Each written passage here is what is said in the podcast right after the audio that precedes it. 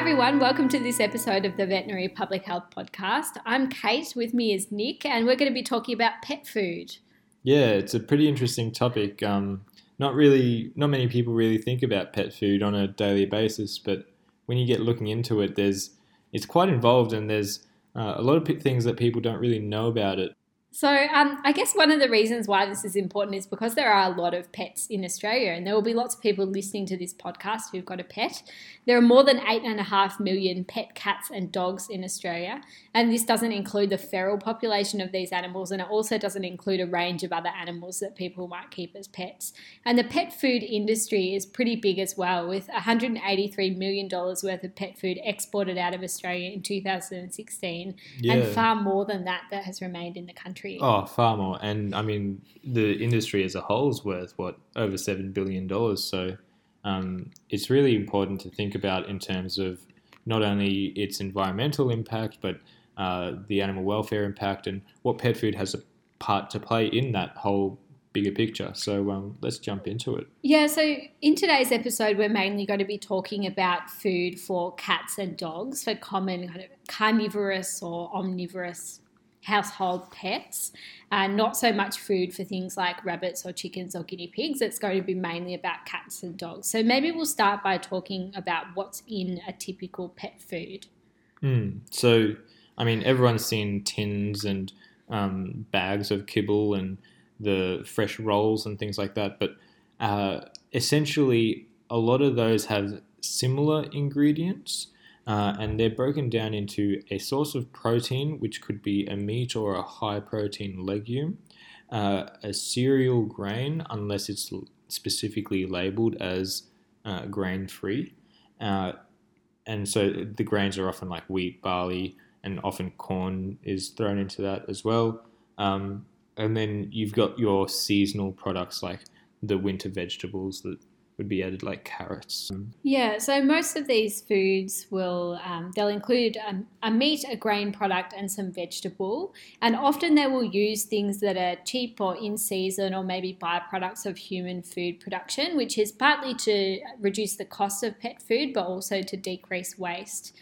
There are some of the more expensive foods, if you go down the pet food aisle and you look at the labels, that might use the specific same ingredients year round, regardless of whether or not a particular vegetable, for example, is in season.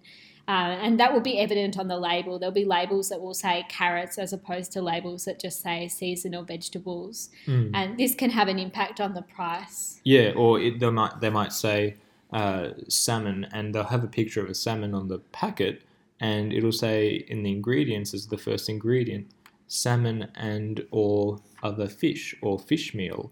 And that effectively leaves it open for the pet food company to be able to put as much or as little salmon as they want in it. It will have to have a little bit of salmon at least, but they can have the majority of the fish part of that food as fish meal. So it's a little bit misleading. Yeah. And that's sort of where we find out other companies where they do list those products in the ingredients as percentages. That's part of what makes them so expensive. It's so prescriptive for them. I guess a lot of people might be surprised by this because I think I certainly would have thought as a consumer that if I was purchasing the same pet food year round, that it would contain the same ingredients all of the time, but that's not necessarily true, as we've learned just now. And I guess, though, there is a flip side to having some of the foods that use specific ingredients year-round in that, yes, they may be very nutritionally consistent and always contain the same things, but there can be a cost associated with as well as an environmental impact of having to import ingredients when they are out of season. Yeah, and I mean, even if you think of when you have to add ingredients in, you're looking at foods where they've undergone so much processing that a lot of those nutrients have been taken out of those foods, and so they're added back in like vitamins and minerals. So in order to be nutritionally complete, a lot of the processed foods that we do feed our pets have those added to them. So maybe we can talk a bit now about how pet food is actually made. Yeah, so basically for the meat component at least, an abattoir will send off meat that they're not able to sell into the human market, to the pet food market. So it'll be all the different parts of the offal, such as if they're not selling livers to the human market, they might sell the livers to the pet food market, for example. So things like the different body parts that aren't used for human consumption as well, sometimes the head meat, sometimes the meat around the bones that's trimmed off. That'll all go to a manufacturing plant, and it'll all get mixed together and what we call rendered. So I think it's important to mention to people here that these meat byproducts that are not used for human processing still have to be safe in order to be able to be used for pet food. It's not as if everything that is deemed not for human consumption is unsafe and then gets fed to pets. There are some things in the processing of animals that will be discarded and not used for either human or pet consumption. And then, of course, when animals are when animals go to the abattoir, there will be some byproducts as well, like blood and bone meal that people might be familiar with for their gardens that are not used for food production at all. Yeah, and I guess something important to say here also is things that are considered safe to eat but are not aesthetically pleasing in human society. So if there's a bruise or something on the meat, then that's not going to sell so well in the supermarket and still able to be sold in pet food, where it's going to be minced up and rendered, so made into a meal and boiled. And this is why a lot of the pet food that you buy doesn't necessarily have recognisable pieces of meat in it, particularly if it is a dried kibble type of food, because most of it is going to be these processed byproducts. Yeah, and then you get all the seasonal vegetables and stuff added in. Obviously, there's going to be some stabilisers in there, like fat stabilisers, so that everything doesn't get separated, and then some preservatives so it can survive in the package, and then some vitamins and minerals to make it what we call nutritionally balanced. But we'll get to that. Yeah, we'll get to that in a little bit. But essentially that's what goes into making most of the commercial pet foods that you'll find on the shelves. So I think, Nick, you might agree with me, the part of this topic where we learnt the most was when we were looking into the regulatory standards and what governs pet food in Australia and what you're allowed to sell as pet food and the requirements for disclosing what's actually in that food. Yeah, so juicy. So we'll get through the boring stuff first and maybe talk about some of the actual documents that govern pet food regulation, and then we can talk about some of the interesting things that we learnt along the way. Yeah, well, I guess from a regulation point of view, the Australian standard AS5812, say that five times fast, was developed in 2011 by representatives from the federal and state government, the RSPCA, the Australian Veterinary Association, and PFIAA, which is Pet Food Industry Association Australia. This standard is not a legal standard. It's a voluntary standard, and even though it's a voluntary standard, 95% of the industry, or 95% by volume of the pet food sold in Australia, abides by this standard, which is pretty good. The major caveat on this is that 95% by volume of the pet food sold in Australia complies with the standard, but it's very difficult for the consumer to know when they're in the pet food aisle which of the foods do and don't comply with the standard, and there is a little bit of information that can help you work out whether or not your food is compliant, but it's not very transparent on the label of the food. Yeah, and this is, as we said, not a legal standard.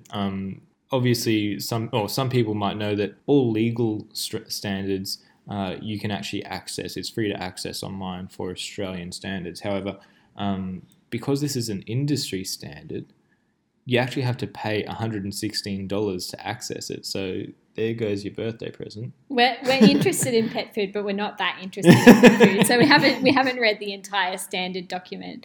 But essentially the majority of pet food that is sold in Australia does comply with that standard. And there is some general information on the PFIAA website that kind of details what goes into that standard. But to read the fine print of it, you need to purchase access to the document. Yeah. And that PFIAA standard international foods don't necessarily have to be a part of that either. So they can choose to be a part of that program. However, from a legal point of view, the only regulations that they need to abide by would be the Biosecurity Act in 2015. So you mean by imported pet foods rather than international food. Obviously, different countries will have different systems as to how they regulate their pet food. We're just giving the example of what the Australian standards are for pet food because that's where we live. Yeah. But, in terms of imported food, needs to meet minimum biosecurity standards but is not required to comply with this voluntary pet food quality standard. Mm-hmm. I guess the other thing to mention on that point as well is once imported pet food has come into the country and is past those biosecurity controls, that's the level of the involvement of the federal government. After that, the safety of the pet food is under the control of the states and territories. So in order to have a national standard for pet food that is legally enforceable at a federal level, the states and territories would actually need to refer power to the Commonwealth to regulate whether imported pet food is able to be regulated beyond those quarantine points, which is pretty similar to the human food importing requirements. So the Commonwealth Constitution doesn't actually provide any power to the Commonwealth to engage in those kind of activities, even though, like, we're talking about less than 10% of the Australian pet food market is going to be imported pet food, but it's still a substantial amount. And most of the pet food industry, even though it's produced in Australia, they're actually internationally owned companies. So but a lot of it is still locally made. Yeah. Most people, this won't apply to the pet food that they're generally buying. No, and the other important thing is about pet meat, isn't it? What's the go with pet meat? So pet meat as a product is not allowed to be imported into Australia due to some quarantine concerns. And what we say when we mean pet meat is that rendered product that comes from the abattoir that has combined and processed the rejected cuts of meat that were not going to human consumption. So the types of pet food that can be imported into Australia will be a completely processed pet food that is in a can or in a box or a bag, and not the meat product to be able to make food here. So any pet food that's made in Australia will be made, the meat component at the very least will be Australian meat. Mm-hmm. And remembering that meat isn't necessarily just the muscle meat we're talking about. We're talking about all the viscera as well, so the organs. Mm. So I think another obvious thing to talk about here is that if there's no kind of standard for the regulation of pet food, that people might assume that there would be problems sometimes with pet food in terms of safety. And most people would be familiar from human food safety recalls that there's a standardised process as to how the food is removed from the shelf at the supermarket, and people who might have purchased the food will be notified through a publicly available means that the food has been recalled for a safety concern. No, Nick, you might be able to tell us a bit about that, but I don't think that really exists for pet food. Is that right? Oh, certainly not. So just as there's no national system to actually legally enforce laws upon pet food, there isn't actually a legal system to force a company to, say, make a recall on unsafe food. So in the veterinary industry, at least, there's a program called Pet FAST. So all these fasts in the vet industry, I know. But Pet FAST is a system to track health problems in dogs and cats that are suspected of being associated with pet food or treats or meat that they've received.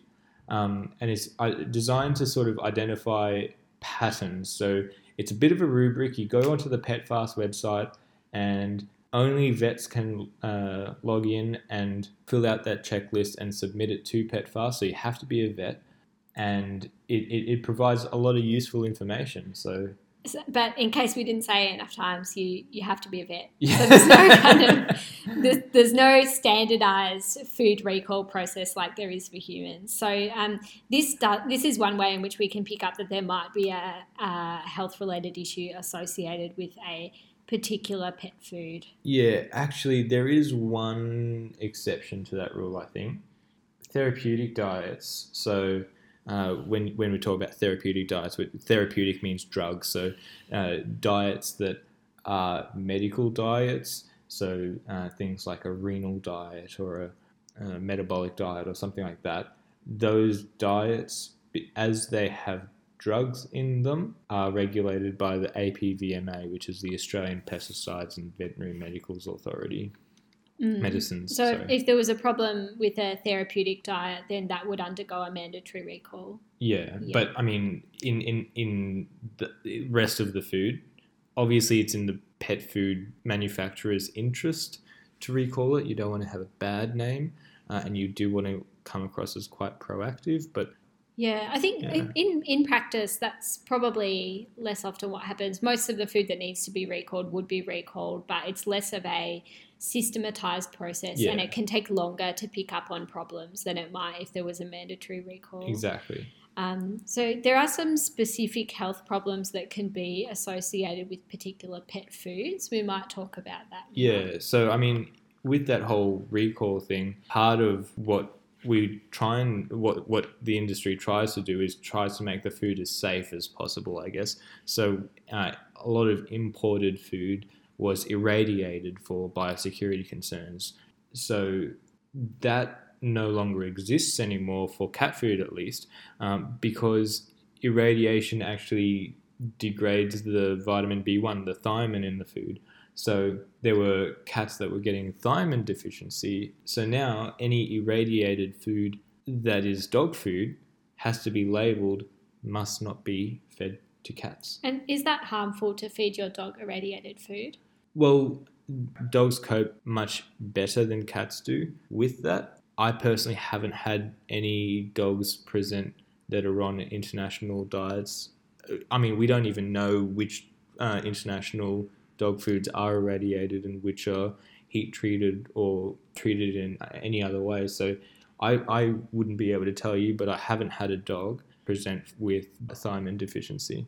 So the point is really that cats can be quite sensitive to thiamine deficiency, and that irradiating food does tend to destroy the thiamine in the food. So this is an example of something that's been picked up as a problem that has actually led to a change in regulation. Yeah, and I mean another example would be having high levels of calcium in you'd think a Great Dane, when it's growing, requires all this calcium to make its bones nice and big and strong. But these giant breeds, they actually need a little bit less calcium in their growing phase.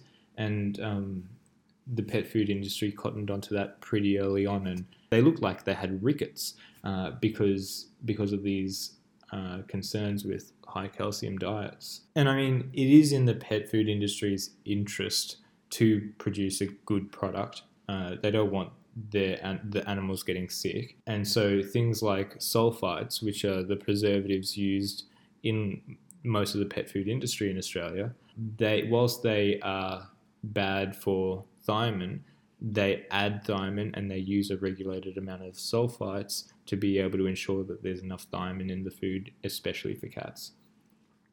So there are ways around some of these problems, and these foods are treated and preserved in a certain way in order to make them have a long shelf life, but it does sometimes mean that we need to nutritionally analyse what's actually in the food and if any of that is affected by the preservatives, and then add more, as in the case of thiamine. And noting that sulfites are a pretty commonly used preservative in the human food industry as well, so it shouldn't be too much of a case of concern. Yeah, exactly. It's not the preservative itself that was the issue in this particular case. It's the fact that it was causing a nutrient deficiency. Yeah. So we could probably go on and on about all of the different health problems that might be associated with what you feed your pet, but that could be a topic for another episode, maybe. Yep. In terms of other things to discuss in the way that pet food is produced and regulated and how you might know what you're buying from the shelf, we should talk about labels. Yeah, labels. So labels are actually a state-based regulation in the industry, and so the only state in Australia, or every state has the bare minimum legislation, which is it has to say pet food only. and it has to have a picture of a dog's or a cat's head or body, and that's it. Yeah, depending on the animal that it's intended for. So that's a pretty minimum requirement, pet food only, and then a picture of a dog or a cat. Yeah. And they're the only other state that has any kind of formal labelling requirement is Queensland, which has a requirement for traceability purposes, but it's still... That doesn't really add an awful lot more to the label in terms of being able to look at it and work out what's actually in that food and whether or not it's a good choice for your pet. So beyond that, nothing is actually legally enforceable, and the labels that we do see are generally because those pet food companies have signed up to being members of associations such as the Pet Food Industry Association, the PFIAA. Or the equivalent in another country. Yeah, or even international bodies as well. So the two big international bodies are the European Pet Food Industry and the Association of American Feed Control Officials. These big international bodies do have regulations if you want to say a member of them. But broadly speaking, when you look at pet food on a shelf, you'll see the ingredients listed. If it's advertised as something, so say it's advertised as chicken, that needs to be at least 25% of the pet food. So if it's in the first four ingredients, it's going to make up at least 25%, and it generally isn't the pure chicken mince. It'll probably be a chicken meal or a meal of a sort associated with the meat that's advertised. So some of these foods you might see will say complete and balanced on them, and in order to be able to print that on the food, they need to belong to one of these member organisations and to comply with their particular standards that outline what your food has to include to be called complete and balanced. By complete, we mean it has all of the nutrients that animal needs, and by balanced, we mean it has those nutrients in the right proportions. Any foods that member companies produce that are not complete and balanced then have a requirement to be labelled as the product being intended for intermittent or supplemental feeding only, which you'll probably find in small print on the back of the pack. If you can't see either these complete and balanced or supplemental feeding only labels on the pack, it is likely that the food company that you're purchasing from is not a member of this organisation. Yeah, and that's actually really important because these organisations did do a lot of research, and they did invest a lot of money and time. Part of that research was actually performed in Australia. The Nutritional Requirements for Dogs and Cats, which was published in 2006, was a bit of Australian research, and a lot of these international companies did take those recommendations by veterinarians and veterinary nutritionists on board. So it was really good research, and nothing's been incorporated in a legislative sense. This is not to say that any food that is not labelled with these is necessarily bad for your pet. It's just very difficult to know how well balanced that food is because there's going to be no evidence on the can. Mm. And I mean, when you don't know how balanced the food is and you're giving the same food, say you, for a matter of convenience, and you think your pet likes a particular food and you don't know how balanced it is, if you give something that's slightly imbalanced for a very long period of time, you're going to get negative health outcomes, aren't you? Yeah, so I think that leads nicely into having a bit of a discussion about what you do need to think about when you're choosing the right food for your pet. The first thing that a lot of people are probably aware of is the age of the pet, and if you look in the pet food aisle, you'll see that there are specific foods that will be targeted for kittens and for puppies, and then there might also be food in some brands that is available for senior or more elderly pets as well, and these will have different proportions of the major nutrients that are appropriate to the life stage of the animal. And then obviously there's the specific dietary requirements if it's a giant breed or a pregnant animal or a medicated diet such as a renal diet that I mentioned earlier. Those are those therapeutic diets we talked about. Yeah. You also need to think about the nutritional requirements of your individual pet, which will include some consideration of how active your pet is, and if you've got a particularly active pet, they might require a little bit more food than a more inactive pet. The other major thing, and this is the bulk of it, isn't it, is personal preference. There's different things that you should think about when you think about your personal preference for pet food? Yeah, when we came up with this episode, we came up with a little bit of a guide as to how you might decide, you know, kind of wade through some of the multitude of choices that there are for pet food. And it can be useful to decide which of the following factors you think are of the highest priority to you, and then look for foods that comply with that particular aspect that you're interested in, and then to narrow down from there. Otherwise there can just be way too much choice and it's really overwhelming.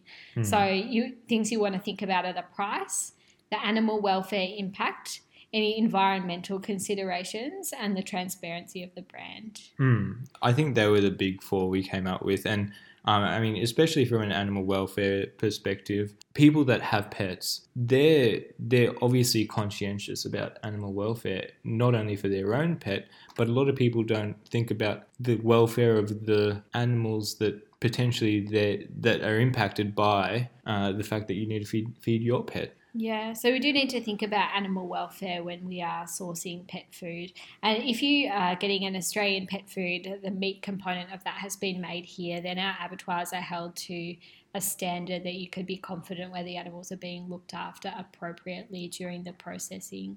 Yeah, the other things to think about would be the environmental considerations, as we mentioned. So things that come under that would be the food mileage. If it's come from overseas, how long has that been in transit, and how much carbon footprint has that had? The packaging, what kind of packaging? Is it all in tiny little tins and so you're using a tin a day or multiple tins a day? The production method, so is it a dried food, and transporting dried food versus transporting wet food, or even the production of dry food being quite energy intensive versus a raw food, and the environmental impact of the food contents itself, so rearing beef cattle or fishing for wild fish and having that byproduct of fish. What's the environmental impact of that versus putting in some chicken that has been reared for human consumption and its byproduct of the chicken industry? You know what I mean? Yeah, a lot of these environmental considerations are probably things that lots of people are already thinking about when they choose the food that they eat, and they're quite similar.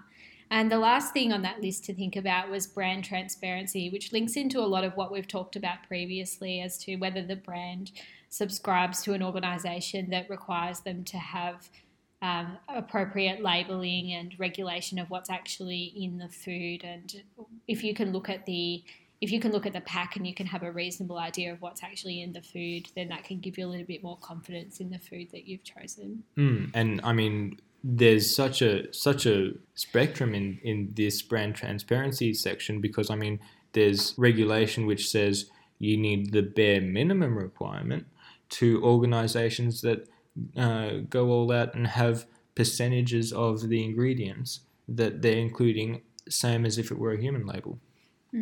Another question would be whether or not you should feed your pet a varied diet. And I think, from what I understand, Nick, this can be a little bit contentious. And if you are feeding a food that is nutritionally balanced, complete and balanced on the label, then you probably don't need to vary the diet. But you can vary the diet if that's something that your pet is interested in, if it makes it easier for you, and it means that you are less likely to be susceptible to deficiencies of individual nutrients that might be a problem with a particular food product if you were using it all of the time. Yeah, just don't let your pet train you in always wanting the cheese and going on a 3-day hunger strike, because they will do that. No, and when we say giving your pet a varied diet, we mean feeding the pet appropriate pet foods and then treats in maybe smaller quantities, and avoiding obvious no-nos that most people know about, like chocolate for dogs.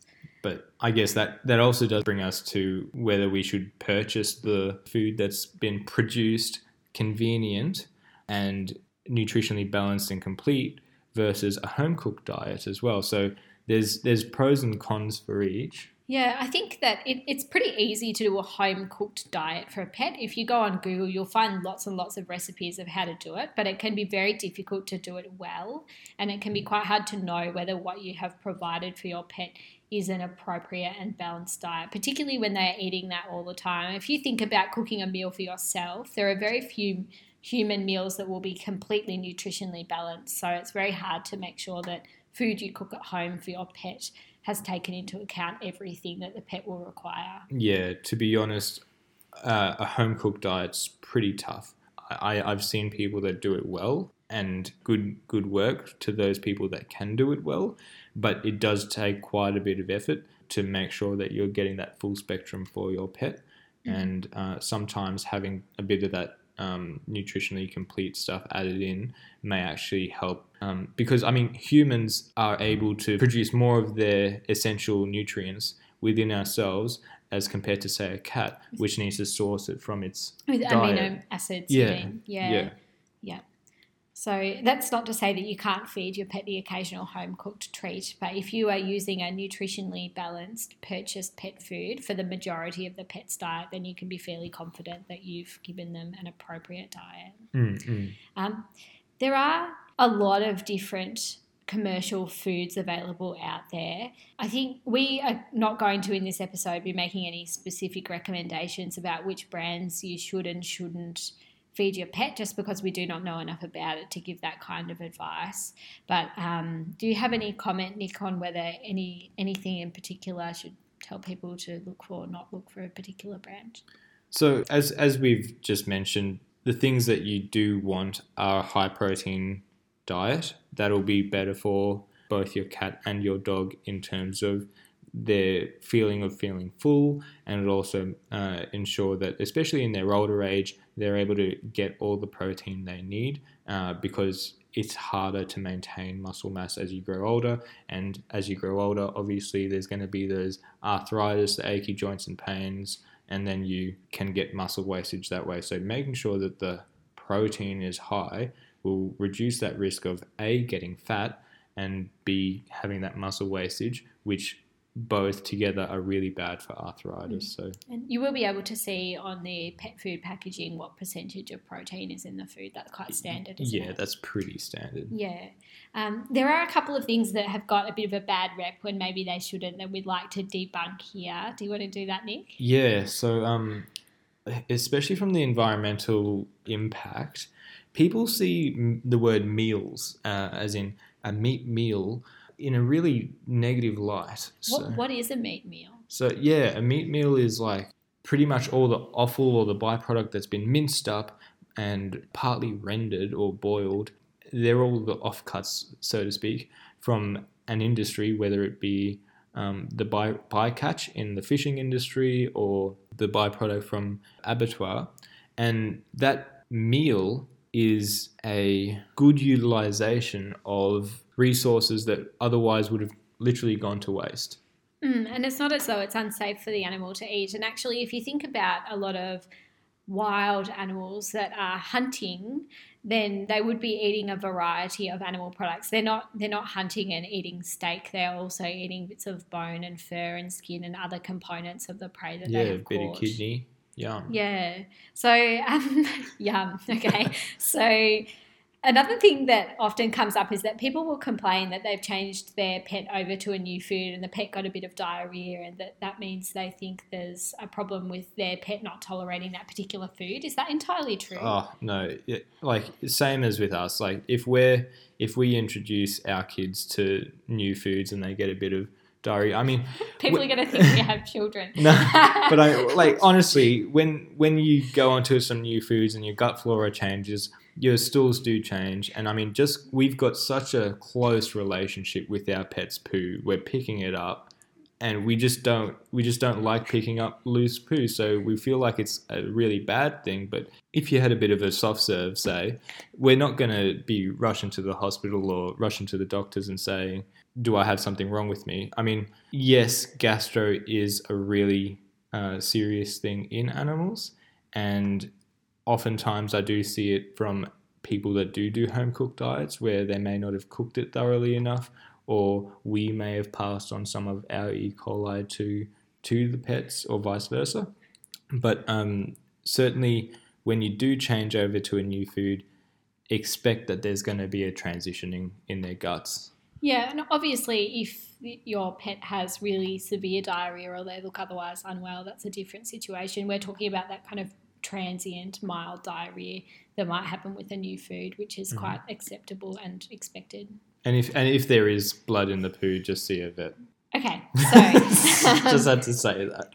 Moving on, doing this episode gave us it left us with a lot of questions about the pet food industry and things that could be done to improve the quality, the transparency of what's in the food, and the sustainability of pet food as well. And we've got a few ideas.